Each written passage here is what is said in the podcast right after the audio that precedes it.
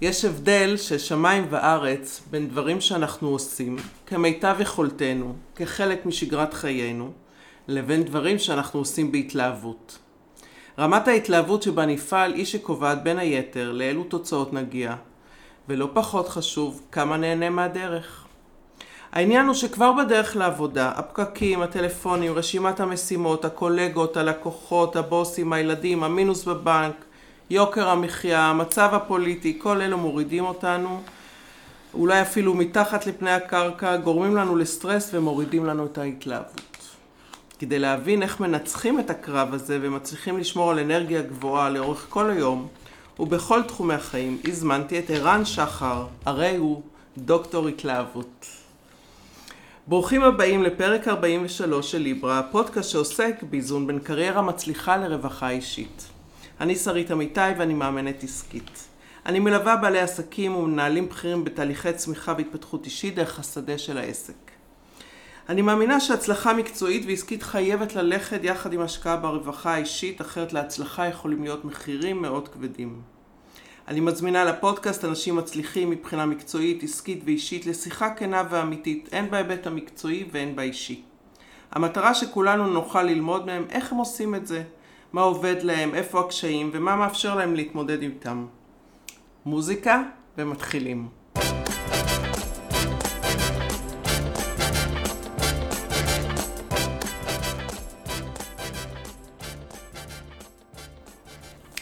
אני פוגשת את ערן שחר היום, בפעם הראשונה בארבע עיניים. ממקור מוסמך מאוד הבנתי שהחיים שלי מהיום התחלקו לשניים. לפני המפגש עם ערן ואחריו. ערן שחר, המכונה דוקטור התלהבות, חוקר התלהבות ודרייב של בני אדם מעל עשר שנים. הוא מרצה משוגע בתחום התלהבות ומוטיבציה בארגונים, שמרים אנשים על הרגליים ולא משאיר איש בקהל אדיש. הוא פרסם חמישה ספרים ומאות מאמרים איך להכניס התלהבות לכל תחום ותחום בחיינו. אחרי שהשפיע על מעל חצי מיליון אנשים בכוחות עצמו, הוא הרחיב את החברה וכיום יש לו שותפים וצוות של מרצים שנכנסים לארגונים ומרימים להם את האנרגיה. החזון שלהם הוא להכניס התלהבות לכל מקום בארץ, לתעשייה, לחינוך, למשפחות, לזוגות ואפילו לממשלה. שלום ערן. שלום, שלום. סוף סוף זה קורה. כן, היה שווה לחכות כנראה. כן, נכון. תקשיבי, עשיתי מעל 40 פודקאסטים, והיום ככה כשהתחלתי להכין את השאלות, ואני תמיד אה, ככה משתפת את שרון, בן זוגי שהוא אה, ידידך משכבר הימים, אה, אמר לי, תקשיבי, עם ערן לא עושים תוכניות, זה, הוא, זה מסוג הדברים שהחיים קורים כשאנחנו עושים תוכניות, אין לך, אין טעם, אל תכנני בכלל מה לשאול, פשוט תזרמי. אבל uh, אני כמו שאני, קשה לי קצת uh, לא להיות לגמרי מתוכננת, אז אני פתוחה להפתעות, אבל יש שאלות מוכנות, ויש תחקיר שעשיתי. ואיך אתה מגיע לפה היום? קודם כל בהתלהבות ובשמחה והתרגשות, כי אני מאוד אוהב אתכם, וזה תמיד uh, כיף לבוא באהבה, uh, במיוחד במקומות שזה חצי משפחה כזה כבר בתחושה. Uh, דבר שני, באמת uh, בריקוד, זאת אומרת, uh, את מובילה, אני מרפא, מדי פעם אולי אני אקח פיקוד, אבל היופי האמיתי זה לדעתי במפגש uh, ריקוד. יש מילה יפה שנקראת conversation, באנגלית שיחה, ולא הרבה יודעים שהמילה con זה כיוון, כי המטרה בשיחת אמת זה שינוי כיוון. כלומר, לא אני מוביל את הכיוון ואת זורמת עם הכיוון שלי, אלא היופי זה שכל אחד לוקח uh, לקון, לכיוון אחר, conversation. יפה, לא ידעתי את זה. כן. אז יאללה, בוא נרקוד uh, כל אחד... Uh, יאללה. ימשוך לכיוון שלו. אני רוצה דווקא להתחיל בהגדרה, כי הסתקרנתי וככה חיפשתי הגדרה וראיתי משהו נחמד בוויקיפדיה. אתה רוצה להגדיר או שאני אקריא מה ש... לא, לא. להקריא? בוא נראה מה הילד בחכתך. כן. התלהבות במובנה הנפשי היא תחושה והבעה של התרגשות רבה, מלווה לעיתים בהתפעלות ובמבעים של שמחה, ולפעמים היא באה לידי ביטוי בשפת הגוף. התלהבות נחשבת למרכיב רגשי חיוני להנאה ולעשייה האנושית. להנאה בעין ולעשייה אנושית. מקובלת עליך ההגדרה הזאת? אמ, יש אה, קפיצה מטורפת במדעי ההתנהגות, אני בעד הגדרות רחבות ומדויקות. אה, יש כאלה שיבחרו את ההגדרות הפשוטות והג'נריות, אני פחות בעד. ההתייחסות שלי לעולם של ההתלהבות זה מספר אה, הגדרות פסיכולוגיות מאוד מעניינות. האחת יכולה להיקרא drive, שזה כוח הנעה. השנייה יכולה להיקרא will power, שזה כוח רצון, וזו מילה מדהימה. השלישית יכולה להיקרא חוסן, רזיליאנס, מוכר היום טיפה יותר מבעבר, וליד זה הגדרות שאני יותר אוהב, כמו חישול וכוח סבל. כלומר, התלהבות יכולה להיות גם כוח סבל שממנו מגיעה אה, התלהבות. התלהבות יכולה להיות קשורה למילה flow, שזה מושג פסיכולוגי חדש, שמשמעותו כמה אני בתוך החוויה, כמה אני חזק, כאילו אני שיכור מהעשייה אה, האינסופית הזאת. התלהבות יכולה להיות המילה היי, היי, כמו, כמו יין, כמו בספורט מוגבר או בנגינה, כל כולך. אז יש לי התלהבות הרבה מאוד רבדים, גם הרובד של, ה... של הקושי ואיך אתה מתמודד איתו, וגם הרובד. של ההיי. בתווך יש עוד מילה שאסור לשכוח אותה, וזה התפעמות או השתאות. Mm. סתם דוגמה, באתי לפה, התרשמתי מהבית שלכם, מהטלטלים שלך, מהחיוך, מהחיבה, מהאהבה שיש פה. ואז כמו ילד עובר לי בראש, יואו, די, איזה מהמם. שזה למבוגרים כבר אין כל כך, את ההשתאות הזאת, את ההתפעמות, את ההתרגשות, את uh, החסרת הפעימה ממשהו שאתה רואה. אז, אז זה אולי אפילו יותר מהכל התלהבות. אני מסכימה איתך, כי לי באמת הקונוטציה שהולכת זה באמת על uh, החלק של הג'וי, על ליהנות מהחוויה, להתפעם, פחות על כוח רצון ומשמעת וחוסן. זה כאילו לא מתחבר לי עם התלהבות, אולי זה אפילו ההפך. סתם אני ככה עכשיו תוך כדי איתך חושבת על זה. זה מעניין להסתכל על זה מהמקום של... אה, מכיוון שכוח רצון נתפס אצל רוב האנשים כמאמץ וכמשהו קשה, לא כגיים. ואצל אה, לוחמי חיים נקרא לזה, או לוחמי ספורט, או לוחמי עסקים, או... הכוח רצון או ההתמודדות או הדחיפה היא סוג של משחק. אוקיי, זה קשה, זה לא נעים, זה מזיע, זה לקום בבוקר, להתאמץ בביזנס, להתאמץ בזוגיות, להתאמץ בהורות, אבל שנייה רגע. אוקיי, אז נכון, זה גם קשה, זה גם burden, זה מאמץ, אבל מה עם הגיים שבזה? מה עם האתגר שבזה? ומה עם ההבנה שזה כמו כל תכונה אנושית, משהו שאתה יכול לעבוד איתו? כלומר, אה, מי אמר שתכונה שקיבלתי מה-DNA, מהגנים או מההיסטוריה שלי, זה, זה, זה התכונה. אז נניח שיש לי כוח רצון שבע, וואו, איזה מגניב יכול להיות להפוך את זה לשמונה וחצי. אז נכון שאני יכול להסתכל על זה מחוסר מיומנות או ידע בתור burden, בתור עומס, בתור יואו, איזה באסה. מצד שני, אם אני אשים את זה על הקטגוריה של Game, Let's play it, Let's game it, זה כבר משהו אחר לגמרי. זה בדיוק uh, השאלה הבאה שאני רוצה לשאול אותך.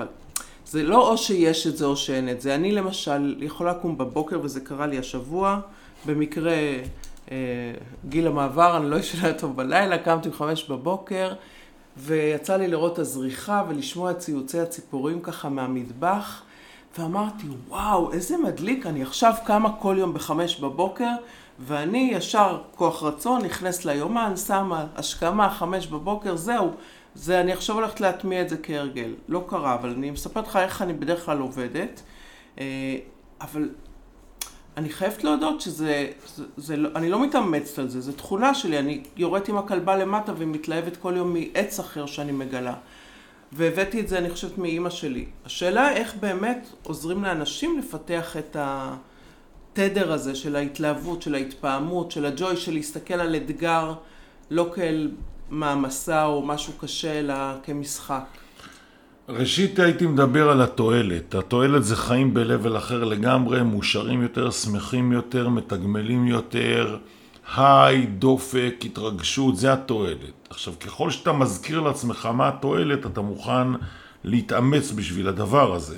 אז בואו נזכיר שהתועלת של התלהבות מהחיים זה חיים אמיתיים, סבבה עם כיפים, זוגיות עשר ולא גירושים, הורות סבבה והצלחה בביזנס או בכל דבר. שנית, הסיפור הזה של התמדה ומציאת הכוח לבצע את, ה... את הדברים האלו זה למידה. בכלל התנהגות היא למידה, וזה אה, סוג של הפתעה. רוב האנשים לא מתייחסים להתנהגות כלמידה. זה ההתנהגות שלי, ככה. זה אני, זה מה שקיבלתי. עכשיו, אני פריק של המילה למידה. למידה זה טכני. אגב, יש פסיכולוגיה ענף שלם שמדבר על למידה. איך אני לומד? איך אני עושה ניסויים בהתנהגות. תחשבי על המושג ניסוי התנהגותי. כלומר, אני אנסה להתמיד, אני אנסה להתפעל, אני אנסה לראות את הבגד היפה, את המרקם, את הטלטלים, את תווי הפנים. אני אנסה לראות ירח מלא ולצלם ולעלות בקבוצה המשפחתית. אני אנסה להיות ערני לווילונות, לאהילים, לגופי תאורה. שזה דבר שאנשים לא עושים אותו. הם לא אומרים, היום אני אלמד להתפעל. היום אני אלמד להאזין לכינורות ולפסנתר בתוך uh, קטע מוזיקלי. היום אני אנסה להאזין לטוויטרים. הם לא עושים את זה. וזה פספוס מטורף. אז בעצם אתה אומר שכל אחד אם הוא מתכוון לזה, שם תשומת לב ומכריז שהוא הולך ללמוד, להתלהב מכל מיני ניואנסים שברגיל הוא לא שם לב אליהם, הוא יכול לפתח ת...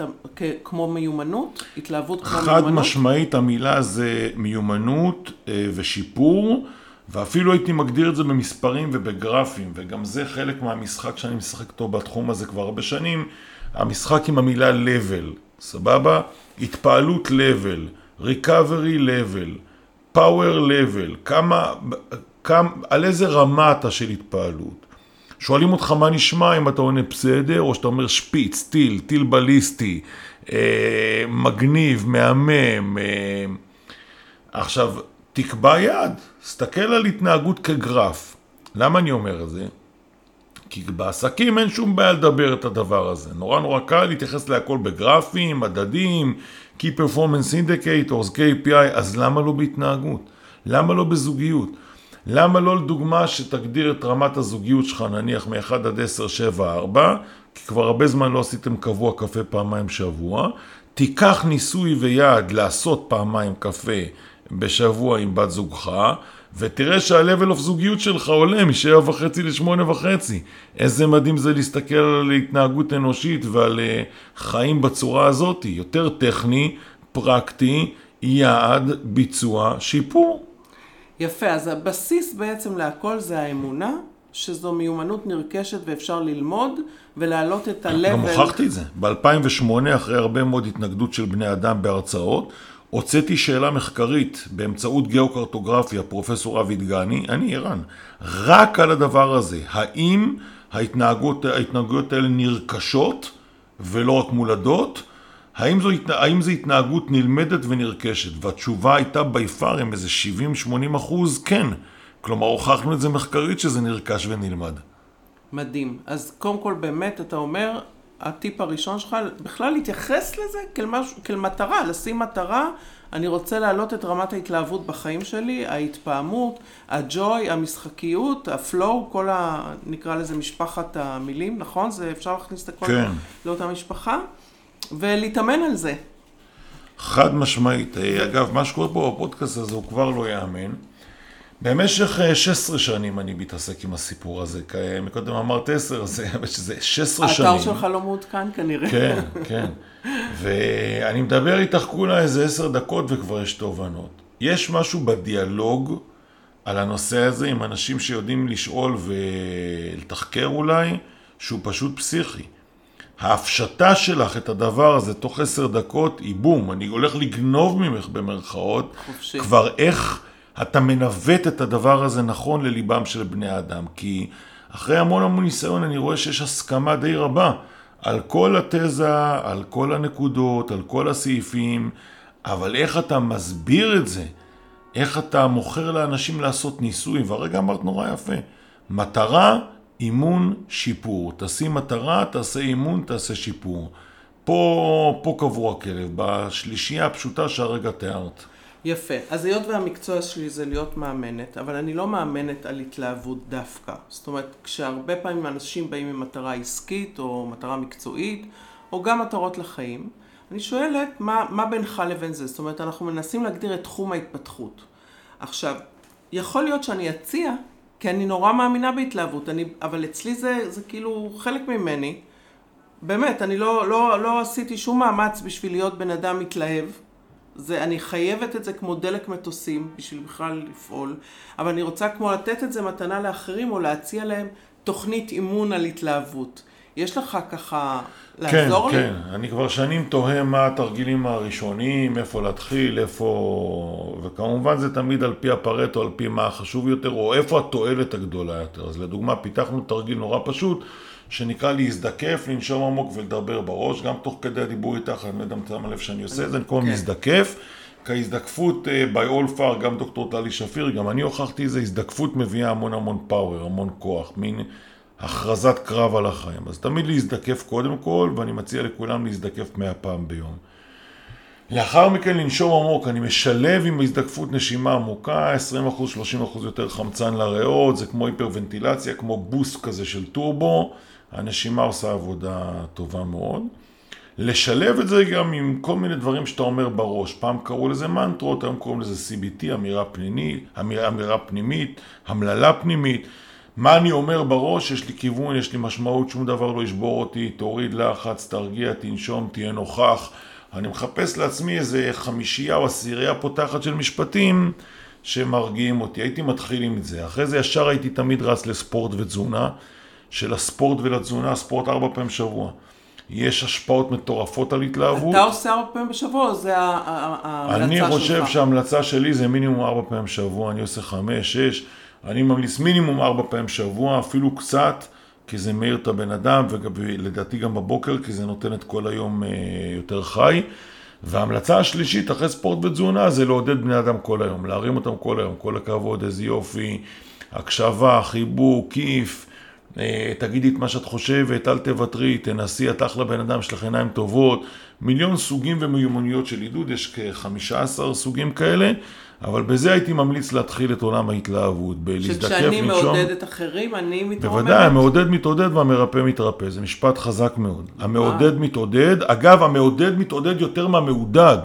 כלומר, אם אתה מודד מחמאה שאני נתתי לך, לכאורה רק את אמורה לשמוח, לא.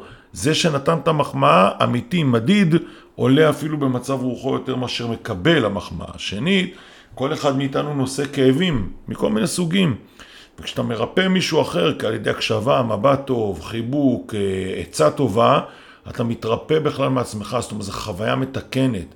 ולכן העידוד הוא כלי מטורף להתלהבות, ממש בלתי ייאמן, הוא גם קליל, כי בדקה יש 60 שניות, לעודד לוקח 2, אתה יכול 30 פעם בדקה אם היית רוצה לעודד בני אדם. בואי נסגור אפילו על 3 וכבר עשינו מה- מהפכה ביחסים. מהפכה. אבל אה, זה לא דורש עין טובה בשביל למצוא על מה להוקיר אותך, על מה לעודד אותך, על מה להחמיא לך. אני צריכה שתהיה לי עין טובה, שזה... אז סיכמנו קודם כל שזה אימון, שכל הדברים. האלה זה אימון. עכשיו, אני אתן לך דוגמה למיומנות שנקראת קטגוריזציה. קטגוריזציה זה שאתה לוקח אה, משהו ואתה הופך אותו לחלקים. לדוגמה, אני אתן לך אה, קטע מצחיק, סוגי עידוד, יופי, אופי, רוגע, קדימה. יופי, אופי, רוגע, קדימה. יופי זה מיליון סעיפי יופי כמו לק, עיניים טובות, פנים, אה, גבות יפות, לא יודע. שיער, חיצוני, תלבושת, תספורת, נעליים. אופי, זה מי את? חמודה, נחושה, אמיצה, חכמה, טובת לב, חברה טובה, יציבה, רגועה. רוגע זה פרופורציה לנשום עמוק, מודה אני. רגע, רגע, וקדימה... הרוגע, תסביר לי, מה זאת אומרת, אני מעודדת אותך על... כן, אתה אומר לי תרגיע, נשמה, פרופורציה, הבריאות שלך אה. יותר חשובה מהכל, מה אתה עושה דרמה מהסיפור הזה? רלקס, אתה רוצה עכשיו לחץ דם גבוה, אתה רוצה אולקוס, אתה רוצה דחורים, תרגיע, חיים פעם אחת, הכל הבל הבלים, את מרגיעה אותי. אוקיי. וקדימה זה אל תוותר, תביא את הביס על כל הפרויקטים שלך, תן בראש, אה, תנסה, תיפול, תקום. עכשיו, הנה זרקתי לך את זה בשנייה, את כל הדבר הזה, למה? כי זה מיומנות. זה לדעת הקטגוריות, אני אתן לך עוד, נניח גמרת את זה ב-2023, 2024 תעשי עוד סוג של עידוד, תגידי את מה שאת חושבת. עידוד לאומץ, עידוד להגיד, עידוד לעמוד על שלך, עידוד לאסרטיביות, עידוד ללא לוותר. ב-2025, עידוד לחמלה, compassion level, תהיה חמלתי, אין לך מושג מה עבר על בן אדם, לך תדע מה עבר עליו בילדות. זאת אומרת שעידוד הוא מיומנות מטורפת עם איזה 30 סעיפים, כשהבן אדם הרגיל מכיר איזה שלושה, האדם הרגיל אה, בקושי מעודד אגב, אני, אחד מהדברים שאני מודד זה כמה אנשים מעודדים מעשרה או מעשרים. היחס הוא שניים לעשרים, או אחד לעשר. זאת אומרת, על כל עשרה אנשים, אחד מרים ותשעה אדישים. שלא נדבר על זה שגם ארבעה מורידים. מורידים או מורידים זה מוותרים. דוגמה, פוגשים אותך בהפגנה, יואו, מה עשית בתספורת? מה זה הדבר הזה? כאילו, או את נראית עייפה. מה- למה, למה לדבר ככה? מה זה את נראית עייפה? מה אם להגיד יש לי חיוך יפה ועיניים בורקות? זה מה שמצאת להגיד לי? או, או לכתוב נע, נע טיפולך ונע אודה ונע ונע ונע, בן אדם שמקבל מיילים נע אומר נע אתה ונע תמתין בקטנה. כי מילה, המילה נע מורידה, אז לפני שאתה בכלל חושב על לעודד ולהרים אותי, אולי בכלל תעצור את ההורדות שאתה מוריד לי. אוקיי. אז, ב- אז אנחנו מסכמים את החלק הזה בזה שהכל עניין של מטרה, התכווננות, תרגול, לשים לעצמך ככה אה, יעדי ביניים, כל שנה לפתח את העוד רמה של עידוד למשל, ולסגל את זה כ- כאורח חיים. ותמיד אני חוזרת לשאלה כשאני מדברת עם אנשים על הרגלים, אבל אתה יודע, מה, לכל הרגל יש איזה סימן, טריגר, שמזכיר לי בכלל לאמץ את ההרגל. נכון? אתה מכיר את זה? כן, בתיאוריה, איך אני כן. באמת קמה בבוקר, יש לי כל כך הרבה דברים, השגרה מלאה אוטומטיים, הרגלים שאנחנו עושים בלאו הכי, משימות, הילדים, בית, איך אני זוכרת בכלל להרגיל את עצמי ולהתאמן על התלהבות?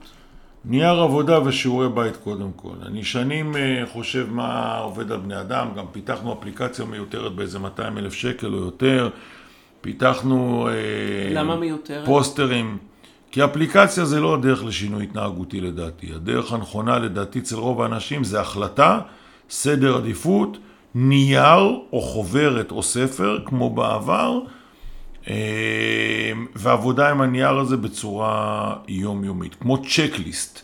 אני חסיד של המילה צ'קליסט. אתה רוצה להתלהב, תעשה לעצמך צ'קליסט של התלהבות, אפילו בפתק קטן כזה, נייר הכי קטן שבעולם, סחוב אותו זה איתך בתיק, פעם, פעמיים, שלוש ביום תעבור עליו, תראה ביצעת, לא ביצעת, עשית, לא עשית. זה הסימן בעצם של ההרגל. זה הסימן, checklist, checklist ועשית לא עשית. אם אתה מצפה למישהו חיצוני שיעשה לך איזה coacher או פסיכולוג או משהו כזה, זה לא הפתרון. זה יכול להיות חלקית הפתרון, אבל ביום יום אתה צריך להיות אה, זה שמלמד את עצמך באוטודידקציה, תופס את עצמך בידיים ועושה את זה. אם לא, אז אה, תוותר לעצמך ותשאר באותה נקודה. אוקיי, אז רק בשביל הסיכום של החלק לזה, נחזור למה שאמרת בהתחלה. קודם כל צריך להבין את הערך של זה, למה כדאי. את התועלת, נכון. והתועלת של זה, זה, אתה אומר, חיים ב-level אחר לגמרי. הרבה יותר אה, כיף, הרבה יותר הנאה, אני מניחה שגם לא, לא חקרתי את זה, אבל יצירתיות, מן הסתם, תשמעי, קודם כל. זה, בוא, בוא נתחיל מהמדדים היותר אה, טובים שזה משפר. אה, רמת דיכאון, תשמעי, היום רוב האנשים בגילי 50 ומעלה, או אפילו טיפה לפני זה כבר, על ציפרלקס ובדיקי. 38% מתגרשים, 40% 50% עם עודף משקל.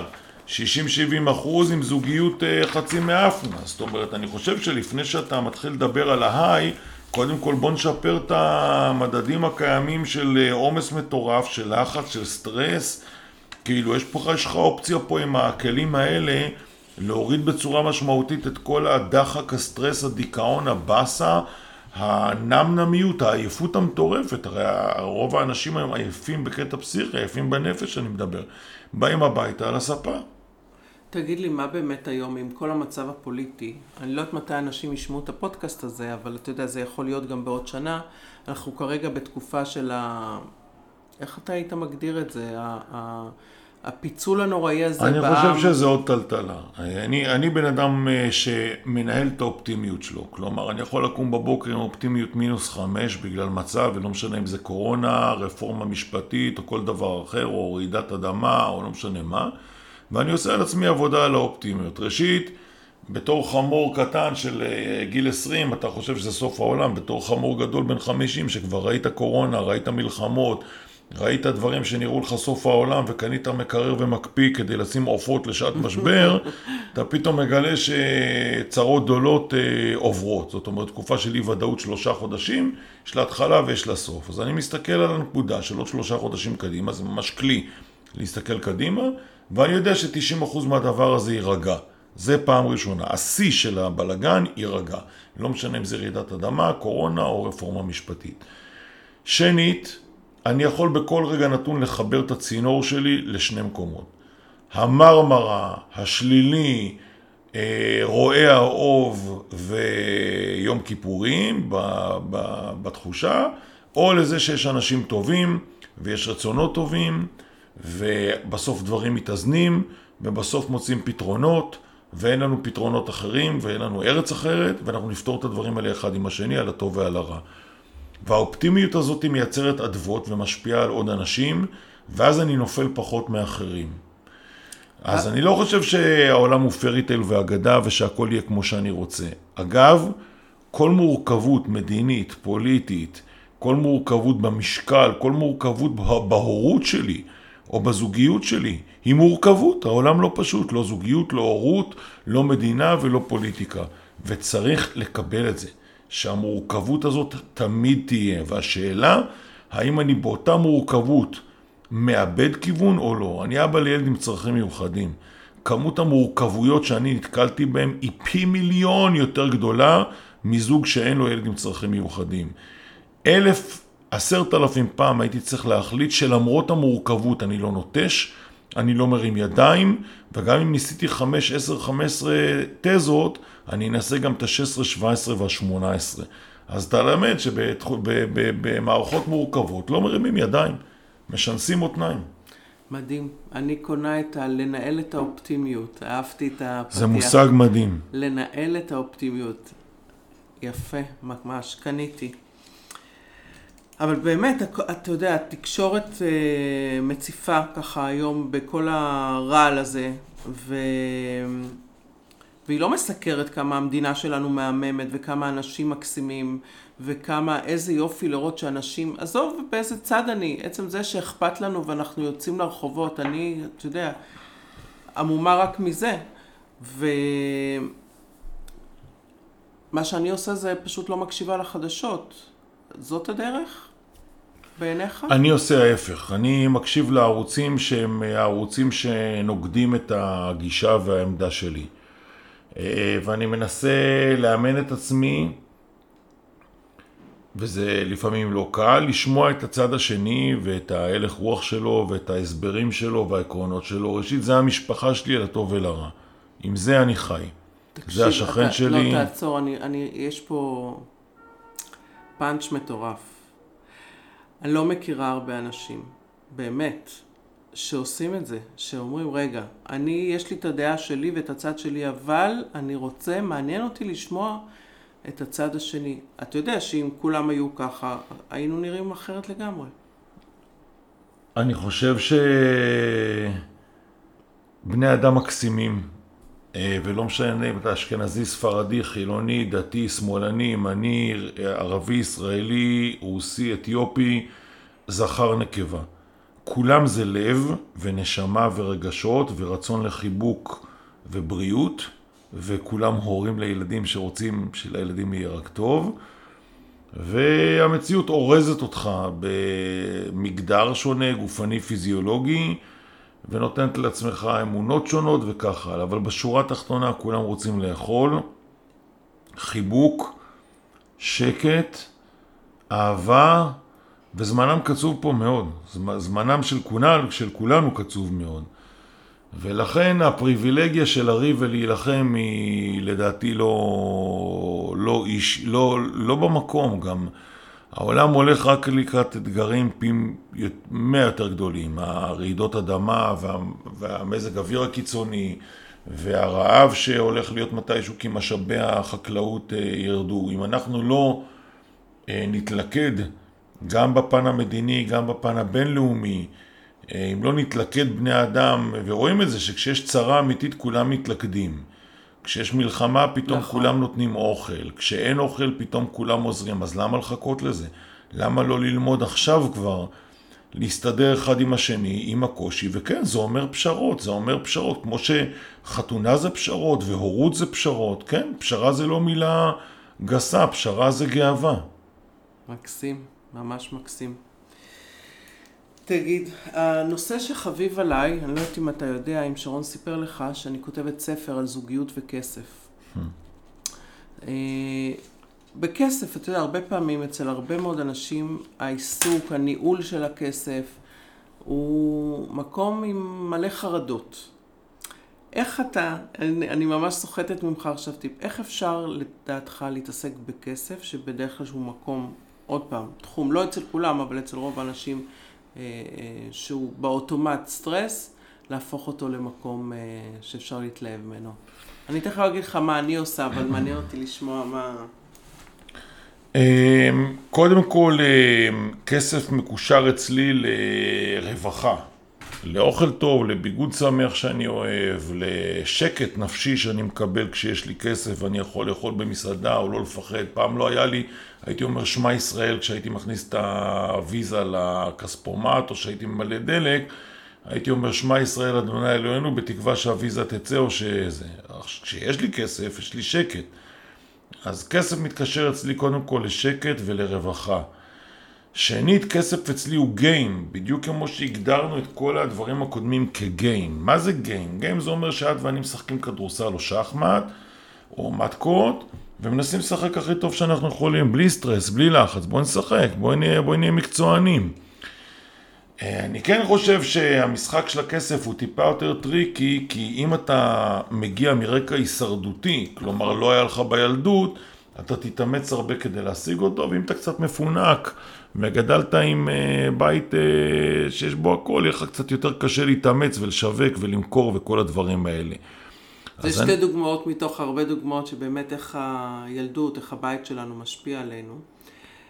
אבל אם אנחנו הולכים רגע לזוגיות וכסף, אחד הדברים שאני למשל אה, אוהבת אה, להציע לזוגות זה לעשות דייט פיננסי, ושהדייט הפיננסי יהיה לא פחות מושקע מדייט אה, אינטימי אחר.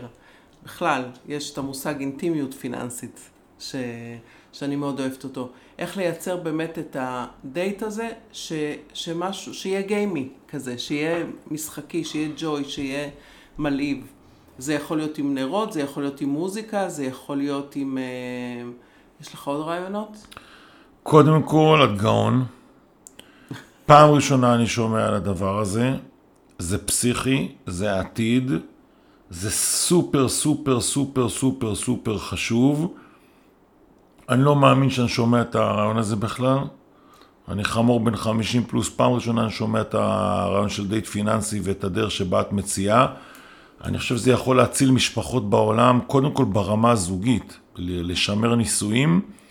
דבר שני, להביא רווחה כלכלית, זה קטע גאוני מה שאתה רגע אמרת. הבעיה שצריך שניים לטנגו. נכון. ששניים יתלהבו מהסיפור הזה. ודבר נוסף, זה קצת טריקי, כי חלק מההחלטות הן מביכות, צריך לחסוך פה, צריך לסגור שם, צריך לשים לב פה, צריך לסגור... אז זה קצת מביך, והשאלה... אבל אמרנו שדברים מורכבים, גם זה מהמם, מורכב, מהמם, תעשי קלפים כאלה, קלפים של אה, שיח אה, פיננסי. בוא נגמור קודם את הספר. זה רעיון גדול. קודם כל, הרעיון של דייט פיננסי, אולי, זה נשמע, לא שמעתי אותו בשום מקום, אבל זה נראה לי טריוויאלי. האינטימיות פיננסית לא, לא מושג שאני תביתי. תקשיבי, את גאונה. אבל, זה... אה, אבל אני למדתי את זה, חקרתי את הנושא הזה הרבה שנים ומשם. אז אתה אומר שלמרות המורכבות, שבאמת באים מקצוות אחרים, וזה דורש הרבה פעמים צעדים אה, לא נעימים. תכניסי לזה את המילה גיים, תקשיבי טוב, כשאתה מדבר, ת, תמיד תיקחי מושגים מעולם העבודה, פתאום זה נהיה קל יותר. בעבודה... אנשים באים ועושים the best they can, מנסים להיות יותר טוב מאתמול, מהמתחרים, להשחיז את העניינים, לבנות תהליכים, הרי בעבודה אחד מהדברים הכי מדהימים זה לבנות תהליכים, אז למה לא בכסף המשפחתי? נכון. זאת אומרת, אה, once אתה לוקח משהו והופך אותו לטכני יותר, ומוציא ממנו את הרגש ואת המבוכה ואת המעני ואת האגו, ופתאום זה יותר פשוט. המטרה היא יותר חסכונות, הכנסה פסיבית, דירה, לא משנה מה. האמצעי זה תהליכים, זה פשוט תהליכים, למה רגשות? המטרה היא יחסים, דרך אגב. יחסים. דרך השדה של הכסף באמת, אבל כי הרבה פעמים כשבאים מעמדות שונות ומתפיסות שונות על כסף, זה פוגע ביחסים. אז אני דרך הכסף בעצם מתעסקת ביחסים. אבל זה לא הפודקאסט שלי, כש, כשאני אוציא את הספר אתה מוזמן לראיין אותי. אני, פשוט מעניין אותי אם, איך, איך לכל מושג או לכל תחום בחיים אפשר להכניס באמת את, ה, את המקום הזה של התלהבות. אז אתה אומר לשנות הקשר, פשוט להתייחס לזה כתהליך, כמשחק, כמשהו שהוא כאילו יותר ענייני. יותר טכני, ענייני ותהליכי. שוב פעם, שימי לב מה קרה בשנים האחרונות. בשנים האחרונות, אה, עד לפני חמש, עשר שנים אגב, היו איזה עשרים שנה שנות הרגש. כולם מחאו כפיים לרגש. יותר רגש, רגש, נכון. רגש, רגש, רגש. למרות שמה שמביא את ההצלחה בהרבה מאוד מקרים זה הרציונל ולא הרגש. ולא בכל דבר צריך להכניס רגש. התלהבות פעם... זה לא רגש? התלהבות זה רגש, אבל התלהבות מגיעה לפעמים לא מרגש. אגב, צריך לזכור שרגש מגיע אחרי מחשבה, אנשים לא יודעים שמה שמתחיל רגש זה מחשבה. אנשים לא יודעים את זה, חושבים שהגיע רגש ואז מחשבה, לא בדיוק ההפך. קודם כל מגיעה מחשבה, תזהה את המחשבה, תשלוט ברגש. הווה אומר, למה להכניס לדבר הזה, למשחק הטעון הזה של כסף, את הנושא של רגשות? שנייה, בואי נשחק בכיף רגע טכני. אחרי זה נתלהב, אם, אם פתאום יש לנו כסף, ואתה יכול פתאום אוטו חדש, ואתה יכול פתאום איזה, לא יודע מה, חולצה חדשה, אה, איזה כיף, איזה יופי, כפיים של רגשות. אבל בדרך למשימה, בוא נעשה את זה רגע טכני תהליכי כמו שעושים בעבודה, יעדים, תהליך, בקרה, תיקון, יעדים, תהליך, בקרה, תיקון, ופתאום אתה מגלה שיפור מטורף. יפה. אז באמת הספר שלי מייצר איזשהו תהליך. אז, אה, אז אני שמחה שזה, שזה עונה על ה... זאת אומרת, ברגע שאנחנו מורידים את כל הרגשות הקשים, את כל הקיבעונות שבאנו מהם, את כל המטענים הקשים מתוך אותו כאב שסחבנו איתו. זה לא סתם הרי נוצר, ואנחנו מתייחסים לזה בצורה עניינית, אז הרבה יותר קל ליהנות מהדרך. תגיד לי, מאיפה הכל התחיל? איך זה, מאיפה נהיה דוקטור התלהבות?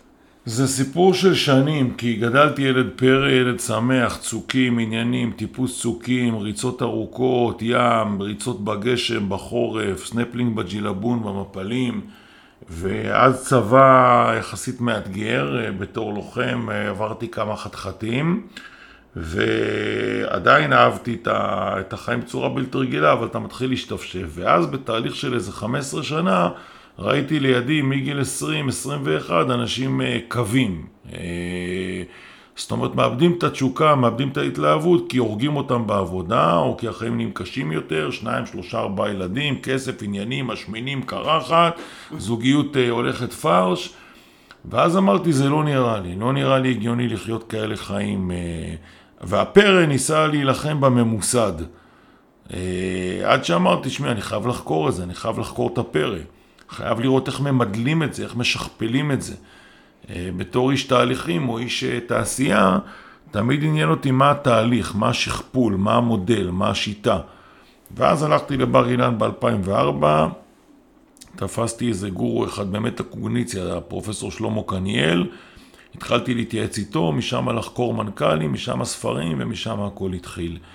אבל היה בי הייתה בי תשוקה מטורפת למדל את הנושא של התלהבות, אומרת להצליח לשכפל את זה ולשמר את זה. מדהים, אני מניחה שזה גם תוצאה מפידבקים שקיבלת, איך אתה כזה, איך אתה כל הזמן מתלהב, כן, איך כן, אתה כן. כזה, יש לך, איך אתה אופטימי כזה, איך, נכון, ואז אמרת, רגע, אולי יש פה איזה...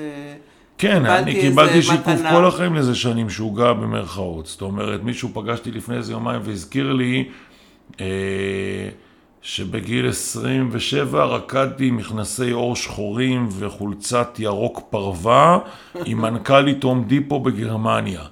אז מאיפה המשוגעות הזאת? מאיפה היכולת הזאת לרקוד, לחבק, לדבר עם אנשים בהתלהבות? זה טבוע בי. אה, מה, מה, איזה אוכל אכלת בתור ילד? מאיזה בית אתה בא? אני בא מבית של אימא אומנית, אה, וקצת הייתה באוניברסיטת בר אילן, ואבא דווקא איש חיל האוויר, אלוף משנה, אבל היה בבית אומנות, מוזיקה, ספרי אהבה. מה זה אה, ספרי אהבה? היה, היה לנו ספרייה בבית עם בערך 30 ספרי אהבה, מתוכם 18 של סוזן פוליס שוץ. וקיבלתי זריקות של אהבה כמו שאנשים אוכלים טוס גבינה צהובה. ונהייתי חולה אהבה כבר בגיל עשר, זה נהיה עוד יותר דרסטי בגיל 14, ומגיל 14 עד 18 התאהבתי אולי 50 פעם. נפתח לי הלב, במקביל הייתי בטבע מלא, והשילוב בין אהבה וטבע הפך אותי לפרא התלהבות. האמת היא שמה עוד צריך חוץ מטבע ואהבה? את, אה, כשאתה אומר, קיבלתי מלא אהבה, זאת הכוונה? בבית הייתה הרבה אהבה? בבית לא הייתה הרבה אהבה. בבית היה חום אנושי. אוקיי. לא דיברו על אהבה בכלל, אבל... אה, אז מה זה ספרי אהבה? לא הבנתי. היה ספרים של שירי אהבה על המדפים. מלא. אוקיי. ואני קראתי, הייתי תולעת ספרים. ו... וניגנתי על פסנתר אה, מגיל תשע. אה, עד היום אני מנגן חופשי. והמוזיקה פתחה לי את הוורידים של הלב, של הנשמה, ואז המוזיקה פגשה את השירי האהבה, את המלודיות, את הצלילים, את ה... את... זה, כמו... זה כמו דם בוורידים, זה כמו סם בנשמה, זה כמו משהו מטורף. ואז אהבה עם מוזיקה וטבע ביחד, ופרא, כי הייתי פרא, הייתי הולך ערום במדבר עם אה, חבלי אה, סנפלינג וטיפוס על הגב, והייתי רץ בחמש בבוקר בשדה בלי חולצה, בלי חולצה, רק עם אה, מכנס. אתה נהיה פרא כמו מוגלי כזה. ו... שזה, שזה מן הסתם משהו DNA כזה, כי נולדת עם... זה לא אה, כל כך DNA, אני חושב שאפשר מה? לחיות ככה. אני היום מלמד אנשים לשתות מהבקבוק מלמד... אה, או מהברז, לא מכוס לפעמים. סבבה, היום אתה אבל בגלל... נוצרת כמו שנוצרת, מאלוהים, מההורים שלך, מה... מהסביבה שגדלת, והיום אתה בזכות זה מלמד אחרים שלא גדלו בסביבה כזאת, שגדלו בבתים שלא היו שם ספרי אהבה, ושלא היה שם חום אנושי כנראה. אצל רוב האנשים אני חושבת, ושלא היה להם את, ה, את האפשרות הזאת להסתובב בטבע, כי אולי דאגו להם והכניסו להם כל מיני דברים לראש. אז יש לך פה איזושהי אה, שליחות לעשות, אבל לא, זה לא טריוויאלי לגדול בבית כזה ו- ולהתפתח ככה. אתה מסכים איתי? כן, כן, אני מסכים איתך, ואפילו זה קצת כואב לי, ש... העולם התקלקל במרכאות, אז פעם הייתה שכונה והיום אין, ופעם היינו מסתובבים בחוץ והיום פחות. ופעם היה יותר, ספר, יותר ספרים והיום יש טיק טוק וסרטונים של גורילות אוכלות אה, מלון. אה, ובאמת אה, משהו טיפה התקלקל ברומנטיקה, בהתאהבות. אני חושב שיותר אה, קשה להתאהב לאנשים ולהיפתח היום מעולם טיפה יותר ציני וסרקסטי. נכון. ואפשר אולי להחזיר את זה, זאת אומרת, לא, אף פעם לא מאוחר. ומעבר לזה, ברמה האישית, מה אכפת לך מאחרים? תחזיר את זה אתה. קח ספר שירים, תצטט, תשלח למישהו שאתה אוהב. יש שיר שנתקע לי בראש של הרמן אסה. בחודש מאי היפהפה, את כל ניצן רונן, אזי ליבי נגלה לה, הורג ומתחנן. שזה שיר של הרמן אסה. וואו, אה, מתפעלת. אז למה שלא תיקח את זה, או, או כל שיר אחר, ותכתוב את זה לאהובתך, או למי שאתה אוהב. פתאום קם אדם ומרגיש כי הוא עם ומתחיל ללכת, אמיר גלבוע. למה שלא תיקח ותצטט את זה לאהובתך? ואם אתה לא מתעסק בזה, אז במה אתה מתעסק? מה אתה מתעדף? חו... אמ, כאילו כסף, חומר, הרי בית גדול ואוטו גדול ובלי אהבה, אז מה עשית בזה? מה הרווחת? אני חושבת שחלק גדול מזה זה באמת הכסף ולדאוג לקיום, וחלק גדול לדעתי מהבזבוז של הזמן זה להתעסק בלהצדיק את עצמנו. להיות צודקים, להיות חכמים, להוכיח את עצמנו, להיות... אה, אפילו לא, לא ממקום של אה, השפעה טובה, אלא ממקום של אה, אגו. אם אתה שואל במה אנשים מתעסקים, לא ככה? אמ, אני לא בטוח שזה אגו כמו שזה באמת עיבוד מיומנות או עיבוד דרך, זאת אומרת, אמ, אה, אין אפילו נגישות לעולם הדמיון שאתה יכול לחיות אותו, זאת אומרת, תארי לך שהייתי שם לך בבית שתי תמונות בסלון, תמונה אחת רואים אותך אה, מדלגת יחפה על הדשא וצוחקת עם ידיים למעלה, והתמונה השנייה, את יושבת על איזה שולחן ועושה ביזנס וכסף. תסתכל שמאלה, אתה רואה את הלוח חזון? אה, הנה, מדהים. אז לי יש כל מיני תמונות אה, מדהים. שהדבר הזה תלוי לי מול העיניים מדהים, כבר אה, מדהים, מדהים. זה חזק 18 מאוד. שנים, אה, וזה מזכיר לי מי אני רוצה להיות. זה חזק מאוד, ואם היה לכל בן אדם את הכיוון, אנחנו ניסינו לגור במצפה רמון קצת, עכשיו שוקלים אולי לעבור לאילת, אה, מחפשים חיי שקט, רוגע, קובעים קפה פעמיים בשבוע. אולי זו השאלה הראשונה, איזה חיים אתה רוצה לחיות? הרי אין second chance, אתה לא יודע מה קורה בגלגול הבא. מעולה. כמה אנשים באמת, כמה מלמדים אותנו לשאול את השאלה הזאת, איזה חיים אתה רוצה לחיות, ובעצם מאמינים שיש אפשרות בחירה ב, ב, ב, לעצב את החיים שלנו. אבל אם כבר הזכרת את הפעמיים בשבוע הזוגיות והמחשבה שלכם אה, איפה לגור ואיך אתם רוצים לחיות את חייכם, הרי זוגיות זה, זה פרדוקס שצריך לנהל, נכון? מצד אחד אנחנו בזוגיות כי אנחנו רוצים יציבות וודאות ומשהו קבוע, מצד שני זה מכבה את הזוגיות, צריך בשביל שתהיה, שיהיה התלהבות והתחדשות והתרגשות, צריך משהו שהוא קצת יותר הרפתקני, יותר ג'וי, נכון? איך מנהלים את הפרדוקס הזה? קודם? כל, לדעתי, צריך להיות אה, חכם וריאלי ולהבין את מחזור החיים של הזוגיות, שההתאהבות של החודשים, שנה, חמש שנים הראשונות, זה לא ההמשך. ההמשך כולל גם חברות מאוד מאוד חזקה ושותפות גורל, גם בגרות של תקשורת ופתרון אה, בעיות, גם מדי פעם glimpse of excitement, תשוקה ודברים כאלה. וזוגיות מתבגרת עם, ה, עם השנים וצריך להתכונן לזה, להכיר את זה במקום להיות מופתע מזה ולהתגרש. זאת אומרת, לא לצפות שזה יהיה כל הזמן. להכיר הש- מה המחזור חיים, כאילו לאן אתה הולך, לאן אתה לוקח את זה, איזה זוגיות אתה רוצה, מה הולך להיות שם באמת, אחרת אתה בחוסר תום ציפיות עם המציאות כל הזמן. שנית, יש דבר שאני קורא לו מנהיגות זוגית, כלומר, אה, אתה לא מחכה שהשני יוביל את זה, אלא אתה מוביל את זה. הנה, בדיוק אמרתי לרותי, תזמיני לנו יוון לספטמבר. לא יקר, לא נורא ואפשרי. אז אני לא מחכה שמישהו יעשה לי את העבודה של הלצאת, של הלבלות, של הזה, אני לוקח אחריות. יש המון זוגות שמחכים שקודם כל השני יפתור לך את הבעיות ואת ה excitement.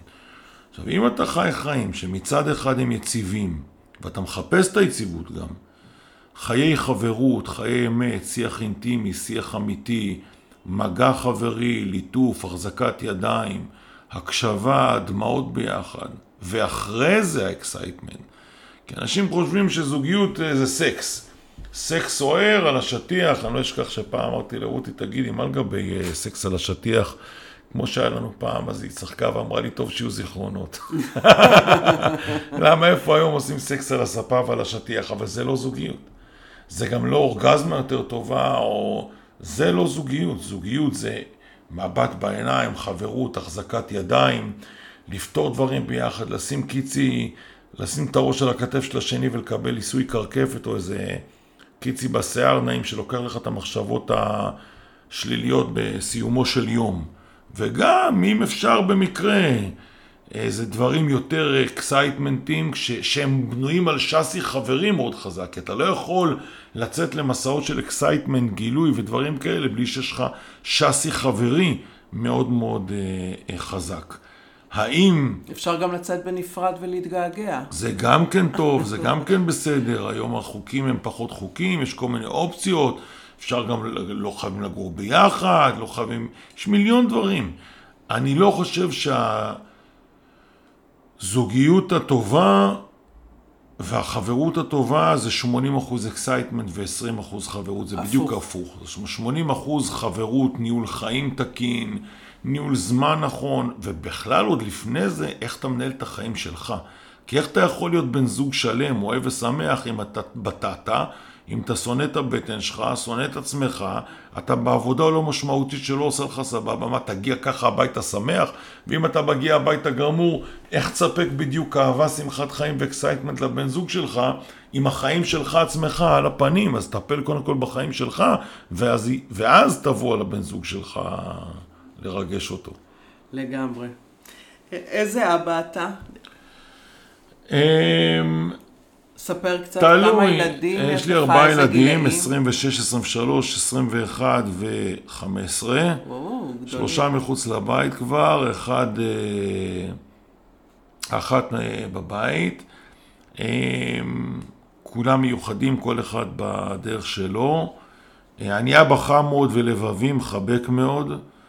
אני אבא מאוד מעודד, זאת אומרת, ממש חי על עידוד של הילדים שלי ודחיפתם למקום שהם מגדירים כמקום טוב בשביל עצמם.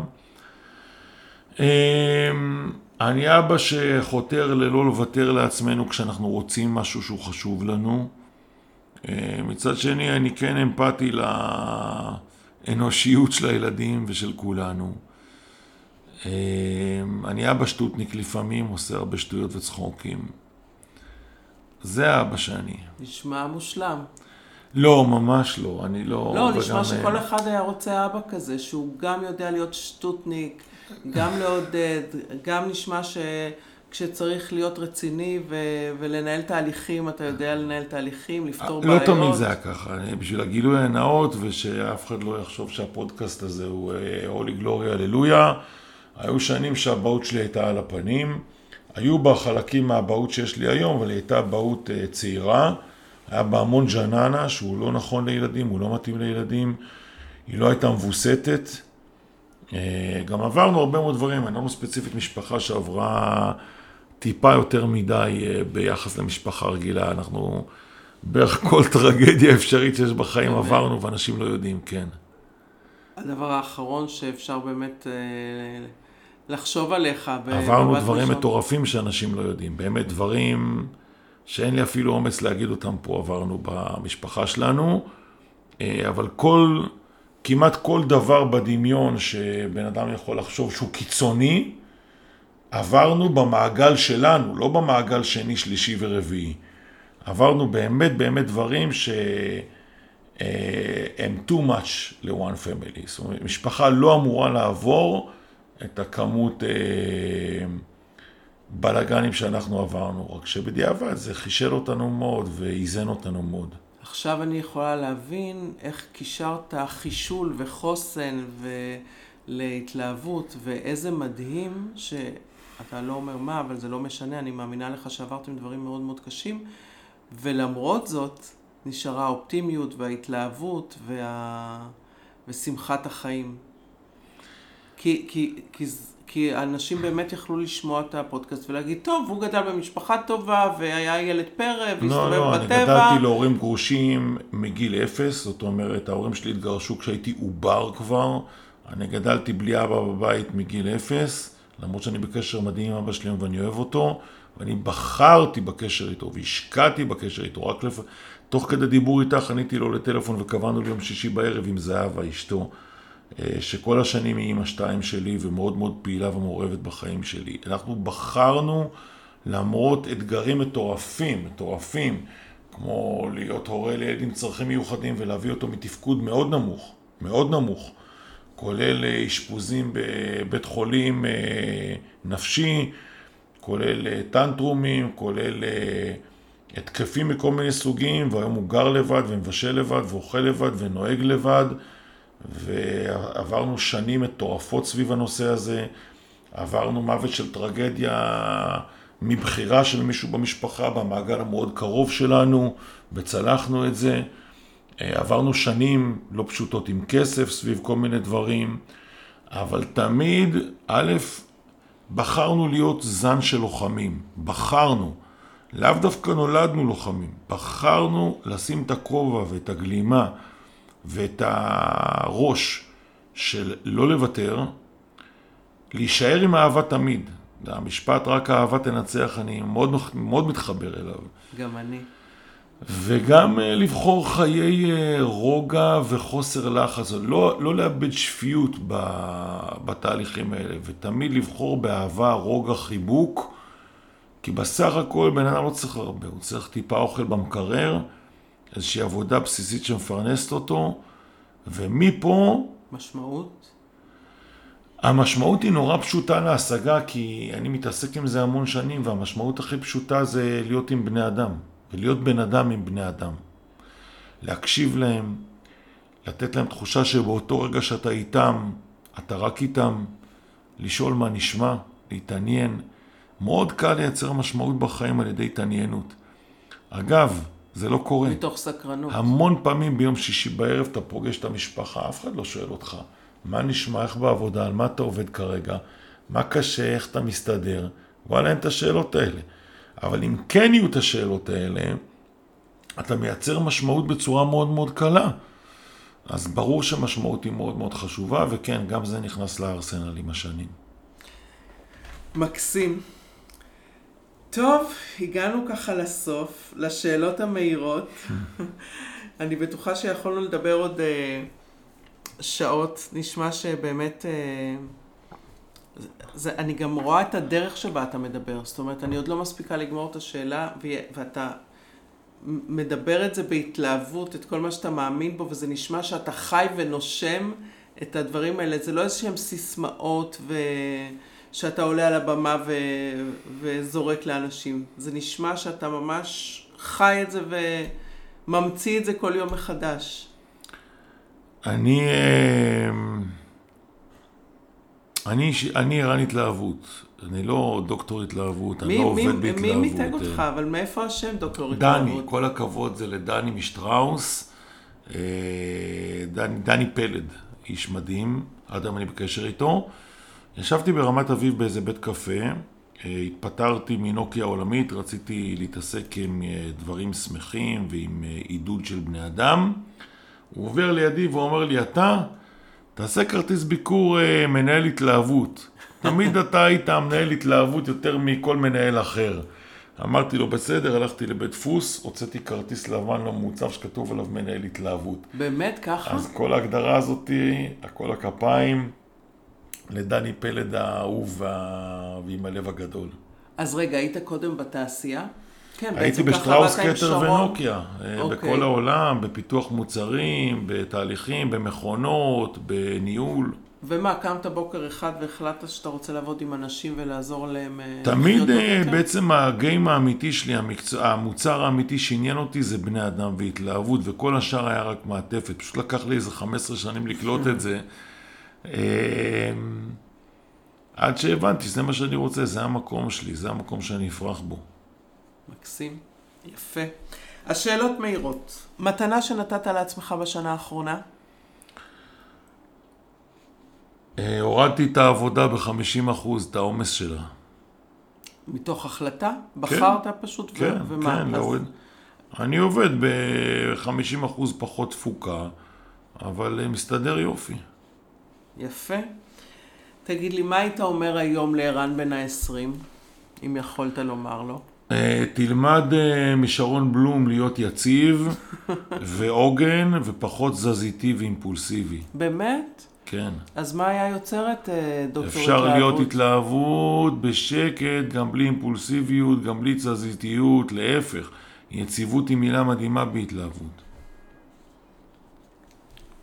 זה יפה. זה באמת נשמע כאילו הפכים, אבל עכשיו שאתה אומר את זה, מדהים. אפשר להיות יציב, רגוע, שקט, ו... ומפה להמריא ולטוס ולחזור. יפה. זה באמת לא, זה כאילו נשיאת הפכים. יש מושג ביהדות שנקרא נשיאת, זה כאילו נשיאת הפכים, אבל לא, זה ממש, אין סתירה. יפה. אם היית יכול לבחור מישהו לעשות איתו קפה, מי זה היה?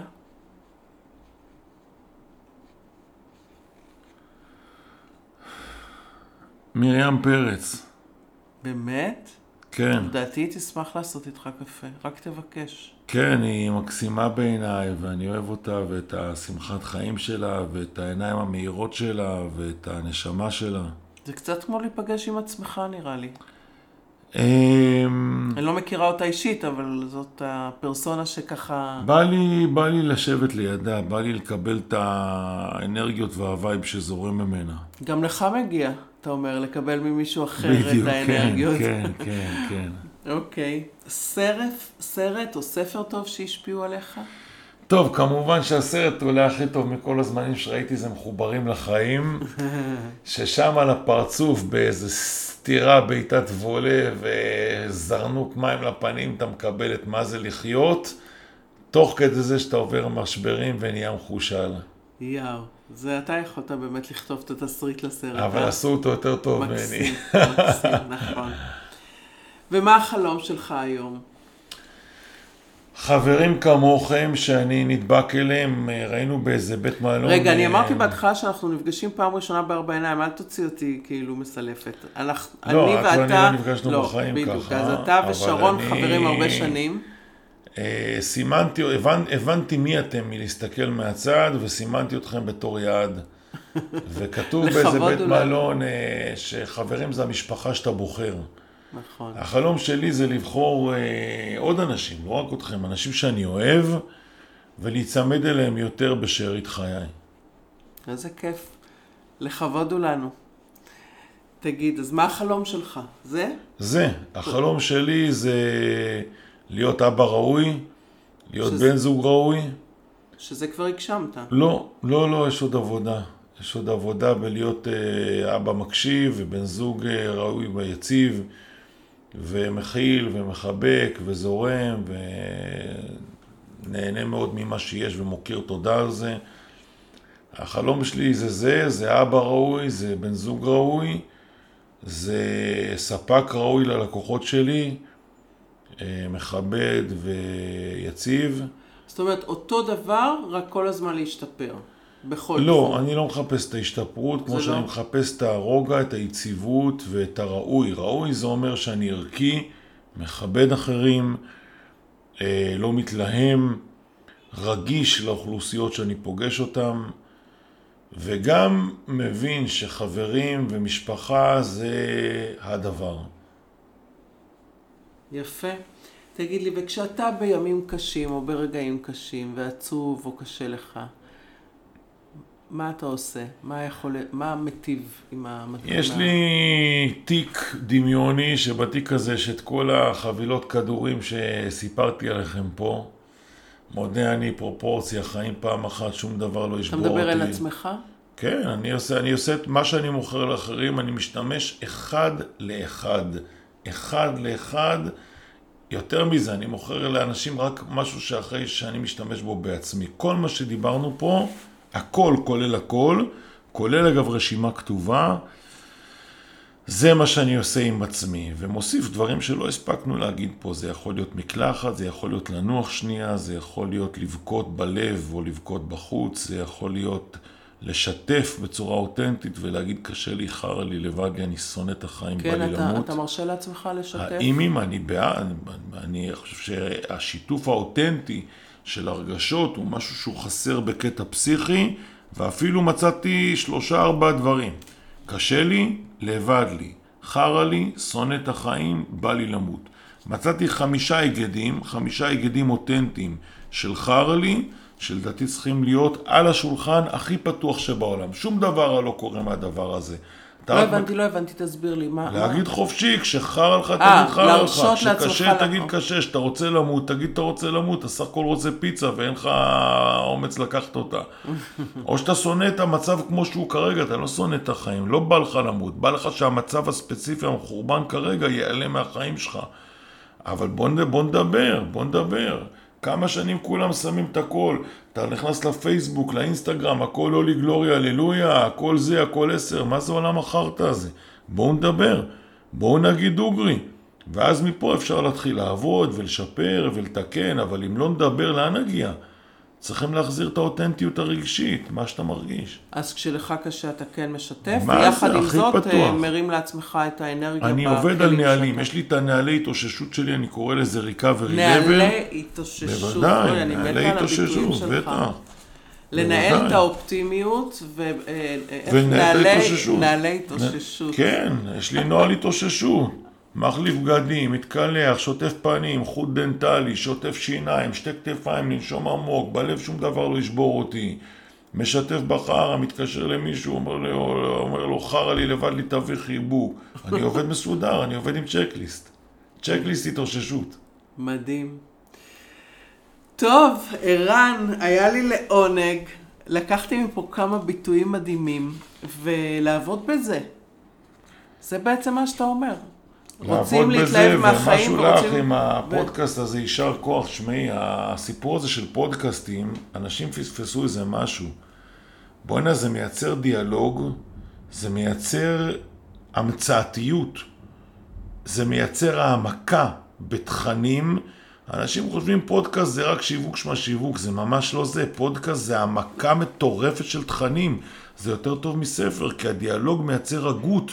זה יותר טוב מלקרוא ספר, זה יותר טוב מ... לא, יותר טוב צריך גם וגם, אני מסכימה איתך. יש, הפודקאסט, ה- הגדולה שלו, זה שאתה יכול להקשיב לדברים כשאתה עושה דברים עם, אה, אתה יודע, בלי מאמץ. שאתה מבשל, הולך, צועד, רץ על ההליכות. אבל אני מדבר על הצד של אלה לא, שעושים אותו. ספר אתה צריך ל- תשמעי, לשבת יצירה מטורפת, זה מייצר דיאלוג, זה ריקוד הזוי, זה מייצר יש זה. מאין. זה אני מתה על מטורף. זה. וזה יוצר מפגשים מעניינים עם אנשים שככה לא הייתי יושבת, אתה יודע, גם חלק מהמרואיינים פה היו חברים שלי או לקוחות שלי, וזה כאילו level אחר של אינטימיות. זה מטורף, אני אומר לך, אני 16 שנים בתחום. חיכיתי לפה, אני אומר לך, אז הנה, אני עושה איתך, לבד אני לא רוצה, אבל אני אומר לך שפה, רמת העמקה שאנחנו יצרנו יותר שווה מכל הרצאה שעשיתי. וואלה. זה היה החלום שלי, לשבת ככה לדבר עם מישהו, ולא היה לי את האופציה הזאת. זה יותר שווה מכל הרצאה, זה יותר שווה מאשר לדבר לבד כמובן. הדיאלוג הזה הוא כלי לקחת ידע וחומר, ומגיעות השאלות שהן טבולה ראזה ומפענחות איך ליישם את זה באמת בפועל. זה מטורף, זה מטורף, זה יותר שווה מהרצאה כזה דבר. איזה כיף. טוב, אז אה, נעשה עוד אחד. יאללה, הלוואי, אני. זמין. תודה רבה. שיהיה לך בהצלחה. תודה רבה על האופציה להיות פה.